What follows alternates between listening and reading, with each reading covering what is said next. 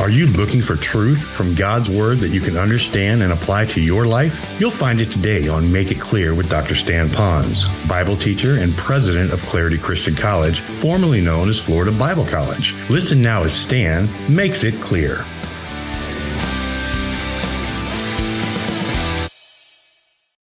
Earlier this morning in our particular connection group, we talked about how that we were all in the mind of God before we were born and that God has divinely designed us and made us uniquely us or uniquely you. And so when we were born, He knew that we would be born with what is known as a sin nature. And with that nature, as we began to grow and develop, we then sin. So we sin by nature and we sin by choice because of who we are. Now that sounds pretty horrible, and it is, but on the other hand, God says that you were still in my mind before you were born. So what I'm going to do is I'm going to rescue you out of that situation because as a sinner, when you die, you'll spend eternity separated from me. But I made you, I didn't make you to die and go to hell. I, I made you to die so that you could fulfill a wonderful plan that I have for you that'll bring glory to me. So he says, I'm going to do the ultimate. I'm going to go to the cross. And when I go to the cross and hang there, upon my death and the blood that I'd shed, I'm going to take all your sin on myself. And I'll die and I'll rise again from the dead to show you that I have power over death. I have power over that sin. I have power over hell. I have power over Satan. That I am the great I am. And he did all of that. And so he's paid your sin debt. He paid your sin ticket, so to speak, so you could go to heaven. And so now, to be part of that eternal plan, he then brings a messenger to you with that message of salvation. So sometimes you could hear it from the pulpit or a friend or a gospel tract or perhaps some other way, but somehow the message of salvation by grace alone, through faith alone, in Christ alone, for the glory of God alone is brought to you. And then he also works in your heart because you're in his mind and he wants you to be a part of him. So he does all the work, brings the message, he brings conviction to you, and gives you all that's necessary right then for you to place your faith in Christ. Now, there's also a, a, force against all that, which is Satan. And his desire is to keep the message from you, or to muddy the message when he gives it to you, or to do something to keep you from trusting Christ, even to the point of thinking that maybe to get into heaven or to God's family, I got to do some social deeds or Christian spiritual things. And all that's wrong. And he said, All you have to do is to believe that I died and rose again. That's the fact, that's the truth. And then to fully place your faith alone in that for the full forgiveness of sin, and you can have everlasting life. Now, that's how we have that relationship with Him, and everything opens up to a purpose and plan and all of it. But part of all of the plan that He has for our life, though, realizes that we are not living on a desert island all by ourselves, that we connect with other people. And He recognizes that because we are around other people, and frankly, almost every day, whether we do it on the telephone or an email or actually encounter someone, that we're going to meet, as Florence Littauer says, irregular people people that somehow are sandpaper people in our life that kind of sand us the wrong way. And unfortunately, probably at times we are sandpaper people to them. And we sand them the wrong way as well and hurt them. And here's a very important truth that we need to remember that while we want to have a right relationship with God upward, He is expecting out of us to deal properly with people outward so that if we're not right with people outward, then we can't ever be fully right with Him upward. That doesn't mean we can't get to heaven, but it does mean that we won't have that intimacy with the Lord that we want and He wants us to have until we settle some of the issues with other people. Now, some of you might say, well, I'm willing to do that, but the problem is those other people are really coming against me. It's their problem. Well, probably that's true. We can't correct every person's personality that will scratch us the wrong way, rub us the wrong way. But we can do this. We can, by the power of the Lord, we can then to begin to respond properly to them. So this message is really on how to get along better with other people. Now, as I look back over my past week, I can tell you that I've met some wonderfully delightful people in my life that have done way beyond the call of duty to make me feel comfortable, accepted by them, even loved by them. And then, frankly, I've met some pretty irregular people in my life. Some of those people that uh, are really not so delightful after all. You might even call them difficult people. I met some very inspiring people, and then I met some very interesting people that might be even irritating. How many of you, in the course of this last week, have met someone in your life that was very, very delightful? You enjoyed being around them, and you better look at your mate, okay? All right, how many of you have been around someone that's been very um, difficult to be with? And I know you look back at your mate, because it does happen, but all right, you see how we've been around those people. But what we want to do let's now humble ourselves for a moment. Instead of blaming the other people for why our world stinks, let's just for a moment say, Lord, would you teach us something, not what that other person should be doing too, but more, what am I willing to do by allowing you to change me from the inside out on these particular areas? And so I want to talk today about how to get along better with others from God's book, the Bible, because it is His manual on how He designed us to really live life to the fullest. Now, if you will, look at the verse that I have there for you. Here's what you read it says, Now the fruit of the righteous is sown in peace by those who make peace. Now, frankly, folks, I know that throughout the day, the words that I say or don't say, or how I say them, the time, tone, technique, and how I adjust to other people, that I'm really sowing seeds around them. I could sow seeds of anger, jealousy, bitterness. I could sow seeds of sarcasm, condemnation, criticism. But at the same time, I also could be sowing seeds of honesty, decency, integrity, words of grace, words of comfort, words of peace, words of affirmation. So throughout the day, what's coming from my lips, by my body language, and by my words could be seeds that are planted. Now, the real question is since that is happening, and God wants us to sow seeds of peace, then how do we do that? It comes from one word it's the word wisdom.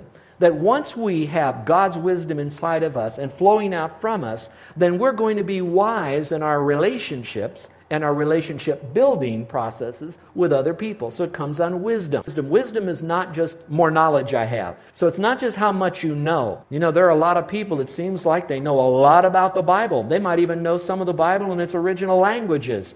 But yet at the same time, you're around them and they're so critical, they're so uppity, they're so pious, piffle, spiritual, that they really do not encourage you in certain ways. And so it's not how much you know, it's how much what you know accurately you live out for God's glory, loving others with great peace. And so it's really born on wisdom. I want to say two things about wisdom. From this passage, wisdom is also a lifestyle. So it's more than just the words you say, it'll be the life that you live. Look at the passage again, and it says this Who is wise and understanding among you? Let that person show by good conduct that his works are done in the meekness of wisdom. So, would you circle the word good works? So, wisdom is really tied up in what you do. Now, what you do is, is also what you say and how you say it, and the deeds that you do or the deeds that you don't do. So, it is basically simply a lifestyle. It's how you live your life. And so once you decide that you want the wisdom of God to flow out through you, then you're going to begin to sow the seeds that will make peace with other people. All right, here's the second truth about wisdom the lack of wisdom causes problems. Most of you know that besides speaking in the Christian arena, that there are times that I've been invited to speak in what we call the business community. And sometimes when I'm asked to come in, I'm asked to speak on such issues as conflict resolution, team building, and how to make the group work better together. In doing some research, I came across a study that was done by Harvard University. And once I give you these statistics, I think most of you probably will agree to it, though you never realized it. Harvard University did a study on problems that people have in the secular arena. And here's the statistic that they had given, and I'm going to quote the statistic.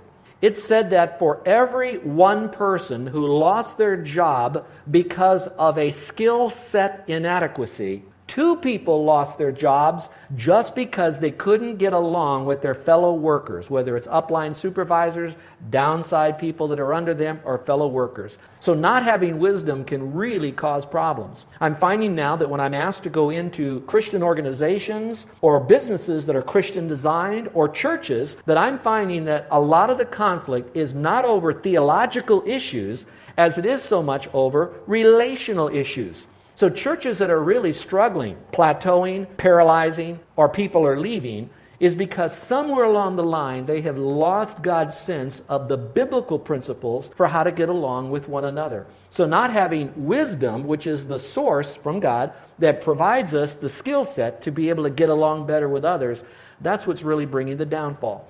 How many of you live in a family where that you almost dread when dad or husband comes home from work because with him it's like fee, fi, fo, fum, you know, he's coming in. He doesn't know how to get along with one another. How many of you others don't want to go home because when you go home, you know that when you arrive at home, that it is not a safe place for you emotionally or socially or relationally. And how many of you work in an environment where that you almost don't want to go to work tomorrow because you know that it's a hellacious environment where people just seem to be nipping at each other. And you struggle with that. Well, I believe I, in some measure, could almost talk to everyone that's here. Well, God does give us a solution, and I'm just going to submit from this passage alone six. If you just embraced one, you'd be one step further than you were before. If you did two, you'd be closer. And if you could get all six, just think how far along all of us would be, because we all struggle with these. So let's look at now some characteristics from this passage of Scripture of a wise person and how that they can have a healthier relationship with other people. So we're going to take a wisdom test. And here's number one If I'm wise, I will do this. I will not compromise my integrity. Now, that works in anything that we do, but if you really look at integrity, integrity is something where that we have a failure in our integrity, it will affect people in some measure. Obviously, if they find out about it, but when you have an integrity breakdown, what generally happens next is you have a trust breakdown. When you have a trust breakdown, then you have a respect breakdown. And finally, then, you have what is known as a communication breakdown. Let me say that again. When you have an integrity breakdown, when, in other words, a person cannot trust what you're saying, then they can't trust you. If they don't trust you, then they don't have the level of respect for you. If they don't respect you as well, then they have very little things about which they can converse with you other than maybe the weather, because that's pretty safe, and maybe double coupons over at the grocery store, that's pretty safe but have a heartfelt, deep relationship where it's getting closer and closer and closer together, it falls apart. I guess one of the objectives that I have is not only to not have an integrity breakdown with you all because I want to have a ministry in your life, and once that happens, I lose my effectiveness. But I would like to know that by the time the Lord calls me home or I retire, that I would be receiving even more respect from my own staff when I leave than when I first came so that it would continue to grow more and more and more. Look at 1 John chapter 3 all speaks about that integrity. When you go a little bit further in Proverbs chapter 10 verse 9 it says this, he who walks with integrity walks securely. And so when I know that we're telling the truth and we're not putting a spin on it, when we are honest people, then we can walk in a great amount of confidence. Two books in the Bible are known as wisdom books. One book is James, New Testament, the other book is Proverbs. So, those of you that are wanting to work on your integrity, let me encourage you, if you're looking for a place to begin, open up this very easy to understand book of the Bible called Proverbs. And as you read it, don't speed read it. Don't even try to read a chapter a day like sometimes is recommended. I encourage you to take just one verse. Park your mind and emotions on that one verse and take ownership of that one verse and allow that verse to begin to change you from the inside out so you won't have an integrity breakdown. How many of you know you have a shallower relationship with someone else because you don't trust that other person? You don't respect them as much because you've lost confidence in that person. And therefore, you know that your relationship is surfacey and it's not as good as it should be. If that's the case, then you know the pain. And the question you now ask yourself is simply this watch now, watch. Not to criticize them for their integrity failure or breakdown but ask yourself now I know now what it feels like to be around someone I do not trust. Let me not be one that another person could not trust. Let me work on my own integrity. Lord, will you help me? I will not compromise my integrity so I can have a good relationship. Now, let me speak to those of you where the Spirit of God is stinging you so painfully right now that you want to now deny it or blame someone else for your integrity breakdown. Stop right there for a second. Stop. And at that very moment, say, Yes, Lord, I know I've blown it. I have prevaricated around someone else. I've spun a story. I've not told the whole truth. I've given half truths. Own it for a moment. Own it for a moment. At that moment, you take it to the Lord in full confession and say, Lord, here's what I've done. I have a propensity to not be truthful. I have a propensity to not tell the whole story. I have a propensity to spin a story in my favor. And so, by your power, Lord, I know that I have a root of iniquity in that area. And so I'm confessing that. Now, watch. When you confess it, God gives you grace. Isn't that great? But the grace is also the power to change. And so he cleans up your act, he gives you a do over, and from this day forward, you can work on that integrity breakdown. It is true, you might be down in the basement with your integrity. But it is also true that given time and a track record of having integrity, you will be on an escalator elevator, lifting yourself up out of the basement, back into favor with the people that you're around. And that will build a better relationship with others. All right, test number two. If I am wise, I will not antagonize your anger. You know, there are some people that just know how to poke us in the eye, so to speak, with their words. Well, I wonder how many times I use words that come with a little bit of razor blade attached to it that might cut them a little bit, and I cause them some anger pain, we call it. Look at the verse, it says this But the wisdom that is uh, from above is pure, has integrity, but then it's also peaceable. You see, wisdom loves peace. It does not like agitation. It doesn't like confusion. It doesn't like instability in a grind. So now I'm going to suggest to you three areas that you might want to work on specifically that might be causing you the kind of arguments that cause another person to kind of bristle with some anger or irritation. Let me give you three of them. Now you take ownership. Don't look at these as weapons to now shoot back at the other person who does it to you. You now look at it yourself and see what it might be. Here's number one it's the word comparing.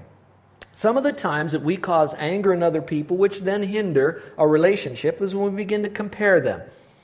I remember I got married, Carol and I got married when I was 19.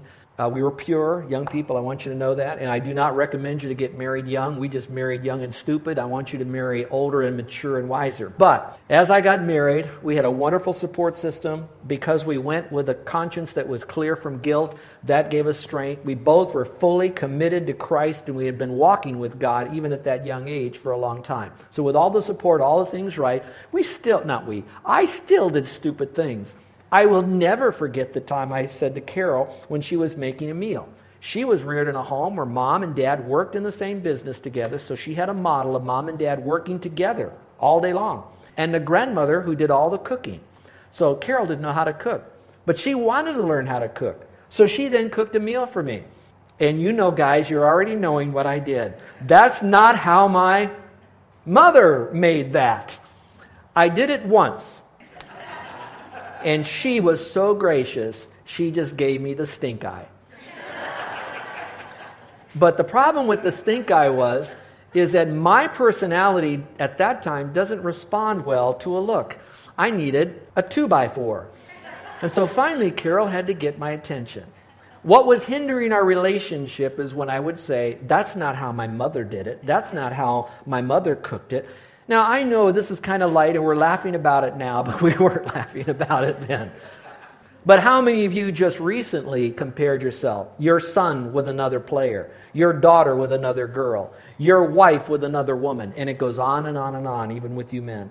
So I want you to know that comparing can really bring down a relationship. Here's the second word it's the word condemning. The word condemning would be sounding like this It's all your fault. You should be ashamed of yourself. In other words, we, in essence, want that other person to feel the pain of guilt. So you always, you never, you ought to, you should, you shouldn't. I want you to know that that is probably the biggest things that will dig underneath the foundation of any relationship. Obviously, marriage, certainly a family, of course, on a staff or on a job or a dating relationship or just a roommate. And so we need to be careful, first of all, of our comparing that person with someone else. The Bible says in Scripture clearly it's unwise. And then, secondly, that we wouldn't condemn the other person.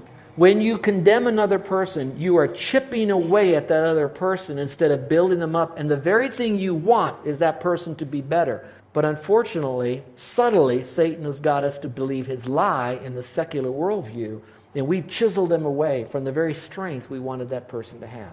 All right, here's the third word, and it's the word contradicting. Contradicting. How do you like to be interrupted in the middle of you speaking when you say something and someone's got to correct you? It's painful when they do it privately, but it's horrifically painful when they do it publicly, when they're correcting you, contradicting you. James says, if you're wise, you don't sweat the small stuff, just let it go. You don't have to correct them on every little thing. Now, obviously, if your husband is looking out at the surf over here and he's driving off the cliff over there, you're going to say, hey, get that car back on the road, you know. But most of the times, most conversations, and most days does not need that. Sometimes it's time for us to sprinkle a little bit of grace on that. So let's not be so contradicting. You know, Thursday when we went to the store, no, it was Friday. Remember when I wore that green dress? No, you wore slacks. Read my lips. That gets old real fast. All right, so number one, we want to make sure that we check our integrity. And that's a heart thing, not sin management. Uh, secondly, we want to talk about how we add value to other people and be sure that we don't poke them and we bring out the anger. And then when they get angry, we point our finger back at them for their anger and it might have just been us that scratch them first. All right, let's look at number three. If I am wise, I won't minimize your feelings. I won't minimize your feelings. But the wisdom that is from above is gentle. One translator wisely translated it considerate. So it is gentle, but it's gentle based on an attitude of love. I, I consider your feelings, I consider who you are. It means mindful of the other person's feelings. There's a common mistake that if I don't feel the way you feel, then your feelings must be invalid or illogical. I, I, went by that. That's pretty heavy. Let me slow down. If I don't feel what you feel, then that must mean that your feelings are invalid and illogical. Now, that's how the world thinks, and that's how some of us can think. But we need to be very, very careful that sometimes the same person might feel about something a little bit differently than you do. They might see things from another perspective than you might see it. So it might be good for us to talk about it a little bit. Here in Hawaii, we call it ho'oponopono. A little bit of forgiveness, a little bit of time to sit down and talk and let the person explain when did you get hurt and how did it happen and how do you see the situation and what was going on at the time and what was involved. I promise you, that takes a lot of time, doesn't it? And our life is so fast, we don't do it. So, therefore, we don't take the time, and our relationships really suffer because of it because we're running to the next event with our kids, the next movie, or we're playing catch up to something that was so trivial that got behind that we never had the time to really know the people around us, really know them, consider them, what makes them tick, to really get to know them. Look at Proverbs 15, verse 4. It says, a wholesome tongue is a tree of life. That means it lasts long and there's multiple generations. But perverseness in it breaks the spirit. So we have to be very careful of how we deal with them. Think about their feelings. Maybe I could set up a scenario for you. Let's talk about the husband comes home, and as he arrives at the house, he comes in and he says, Oh, my day was just horrible today. My boss didn't like me. The traffic was bad. The air conditioning quit on the car. Now, I'm not talking about guys you can't whine. Wives, you'd be wise to let your husband unload on you than some other lady. On the other hand, then the wife comes back and then she says, You don't know about my day. Our son just took the cat and tried to flush it in the commode and now it doesn't work over here. All of a sudden, everybody is complaining about everybody else and not really consider it. If you don't mind, gentlemen, I'm going to speak to us guys for a second.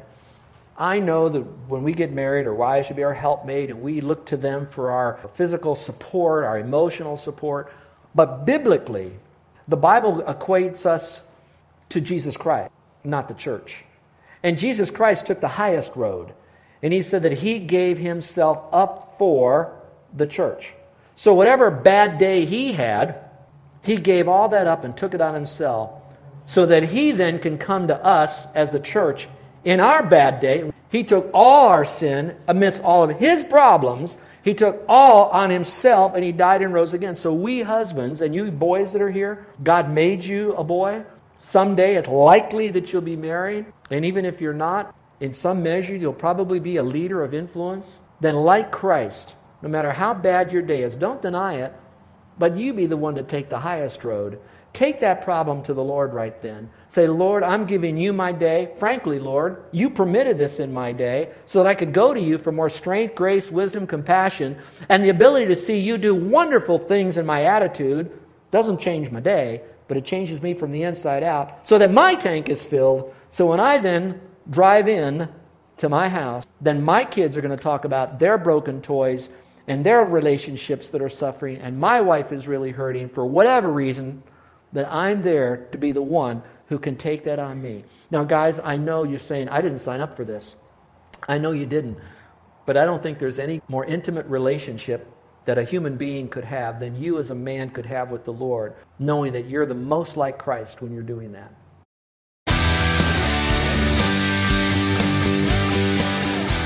This is Joe Ponz, and I want to thank you for listening to Make It Clear with the teaching of Dr. Stan Ponz, founder of Make It Clear Ministries and president of Clarity Christian College. Make It Clear is dedicated to taking the Word of God with clarity into every person's world.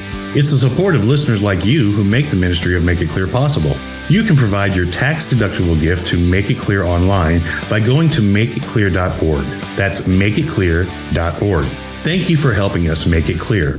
If you would like to have Dr. Ponz speak at your church or event, please email us at tellmemore at makeitclear.org. That's tellmemore at makeitclear.org. Thank you, and remember to make it clear.